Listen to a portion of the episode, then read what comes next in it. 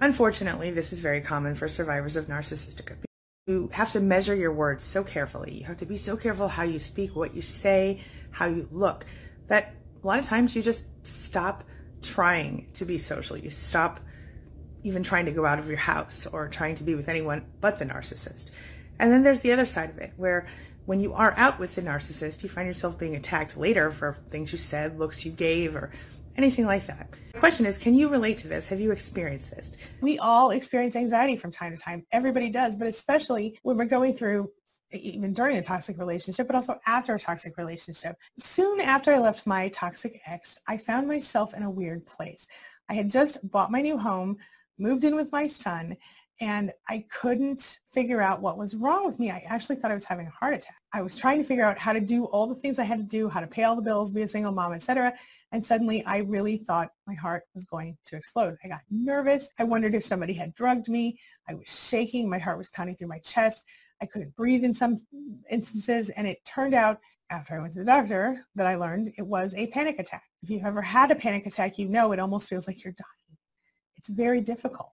What is a panic attack? Well, it's an intense sudden rush of fear or discomfort that kind of hits you like a ton of bricks. So real quick, what are the symptoms of a panic attack? You're going to find yourself with a racing heart. You're going to feel dizzy. You're going to feel weak. Your hands and your fingers might tingle. You might just feel really scared and not know why. You might feel this impending sense of doom coming at you. You might even be afraid that you're going to pass away. You might find yourself feeling super sweaty all of a sudden or even getting chills or cold sweats. Your chest might hurt. You might have trouble breathing. You might feel like you're completely out of control. There are a number of other symptoms that can happen, but those are the most commonly reported symptoms of panic attacks. We're not going to go too much deeper into the science behind a panic attack because what we're here for is actionable tips to resolve the panic attack, to overcome the panic attack. So how do you deal with panic attacks? Well, there's a method called the AWARE method, and I'm going to share that with you right now. When you're dealing with an anxiety attack or a panic attack, this can help you get through it. While most of us do experience anxiety attacks and panic attacks throughout our lifetimes, we might find ourselves in recovery feeling disabled by them. We might feel afraid to go out in public because we worry that we'll have a panic attack in public. Sometimes panic attacks result in fainting, and we certainly don't want to do that in public. Some people even find that sleeping can trigger an anxiety or panic attack for them, and then they find themselves afraid to go even spend the night at a friend's house or at a hotel or anything else. There are a lot of different ways you can treat panic attacks. And with the right approach, treatment can be highly effective. One self-help option is to use the AWARE strategy. The AWARE method can be highly effective and can prevent panic attacks from happening altogether if you're careful. So let's talk about it. AWARE is an acronym. A stands for acknowledge and accept. W stands for wait and watch. A stands for actions to make yourself comfortable. R stands for repeat and E stands for end. So the key here is to essentially accept that the panic attack is happening. And instead of trying to fight it, you simply be aware of it. You acknowledge it and then you keep an eye on it. You watch it as you go about your business as usual. So what that comes down to is that in many cases, the very best way that you can fight a panic attack is to act as if it is not happening. Be aware of it, watch it go through. Don't try to stop it, but keep going. Am I telling you to ignore a panic attack? Well, not exactly. As happened to me, when you first notice a panic attack begin, a lot of people feel like they're having an actual heart attack, or at least what they might imagine a heart attack to be like. Of course, this in itself is pretty distressing. And some people actually create anxiety about the idea of a panic attack because they dislike the experience of a panic attack so much. And who can blame them? It's terrible. So a lot of times what will happen is that you'll be triggered by something and you'll start to think to yourself, oh my gosh, I'm having a panic attack. Ah, and then what do you think happens? You have a panic attack.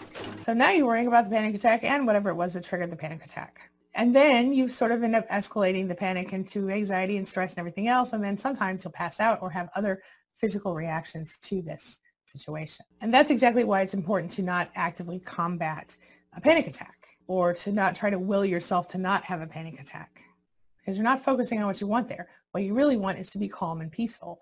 So instead of focusing on, oh no, I need to calm down and be more peaceful, you need to just take a deep breath and continue forward if you can. By taking the time to recognize exactly what you're dealing with and then continuing with the course of your day as usual, letting it happen, but working through it, you're going to find yourself a lot more empowered and a lot more in power over your own mood and your own situation. Recognize it for what it is, be comfortable with it, allow it to run its course and you're going to find that you're going to move forward more quickly. You're going to get more done in your day.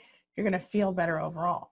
And the best part is that once you become aware of the symptoms and you learn how to work through them, it will eventually stop happening almost completely. Very rarely have I had a panic attack in recent years because I did this method. Don't get me wrong, it's still important to try to keep yourself out of danger. And for example, if you're driving in the car and you think you're going to have a panic attack, just pull over for a minute and calm down. Don't put yourself in physical danger. And just as always, go talk to your doctor if you're having panic attacks. Make sure that there's not something else wrong with you. Don't assume that you know. Just go check with your doctor to be safe. It's always important. And you should always check with your doctor before you do anything that I tell you or anything that anyone on the internet tells you. This, these are just self-help suggestions. Here are a few more helpful tips to help you learn how to deal with panic attacks and reduce your overall anxiety. Let's talk about equal breathing. This is a technique from yoga, which essentially requires that you breathe in and out through your nose. While you do this, you maintain your breath for an equal amount of time on the inward and outward breaths. So you might breathe out for four seconds and then breathe in for four seconds. This helps you to empty your lungs and fill them with fresh oxygen. The slow, deep breathing will allow you to trigger your rest and digest state, which is similar but slightly different to the fight or flight state, which is controlled by the parasympathetic nervous system. And this is a great way to stave off an anxiety response. Next, we're going to cover breathing from the stomach. This is another breathing technique to try, and it's simply to breathe from the stomach. So if you try breathing right now and note whether your stomach or chest moves first, you might well find that you breathe by leading with your chest. This will limit the amount of oxygen that you can take in with each breath, and that can increase stress. Instead, breathe by first allowing your abdomen to expand. Use those muscles and expand your abdominal cavity. This will allow your diaphragm to drop into that space, opening up your lungs. Then you can follow by expanding your chest and you will have more space in total to take in more oxygen. Let's talk about power positions. Power positions are those which have been shown by research to trigger the production of positive stress fighting hormones. One of those is called the victory pose. If you simply stand with your arms above you in a V shape, like you had just won a competition, this will increase your production of testosterone and other good feel good hormones, helping you to feel more confident and more driven. Of course, it's always best to do this kind of somewhere private before the event that you're nervous about. So I found a new technique. It's similar to ones I've shared before, but different. And I kind of like it. I thought you'd like it too. Give it a try. So first, you're going to notice three things that you see around you. Then you're going to stop and listen. And you're going to listen for three sounds you hear around you. Just now I heard a cat meow. I heard that I need to change my smoke detector. And I hear some my air conditioner blowing outside. I'm in the moment. Finally, you're going to move three parts of your body. So right now I'm going to move three things on my face. I'm moving my mouth right now. I'm going to watch my nose. Can you do that? Also my eyes. Okay, so I've moved three body parts. Now you can also move your legs, your feet, your arms, whatever. But I think it's great. It's a great pattern interrupt and a great way to kind of get yourself back in the moment and then take the time to shift your mood. The next time you're feeling stressed out or you're feeling like you're not really in your head, you're not really here, or you're just about to lose your mind and you need to stop the pattern, try this. Well, this brings me to the question of the day. And the question of the day is, have you experienced panic attacks or anxiety attacks in the past? And what worked for you to get through the moment? Have you ever tried the AWARE method? Will you try it now? Share your thoughts, share your ideas, share your experiences in the comment section below, and let's talk about it.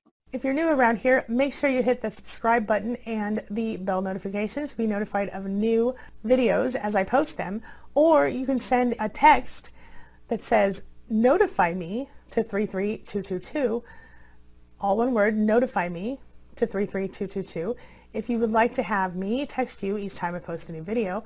And if you want to know when I'm going live each time, you can text Angie Live, all one word, to the same number, 33222. As always, thank you so much for being a part of my day and a part of my life. And hey, thanks for letting me be a part of yours. It really does mean a lot to me. I'll see you soon.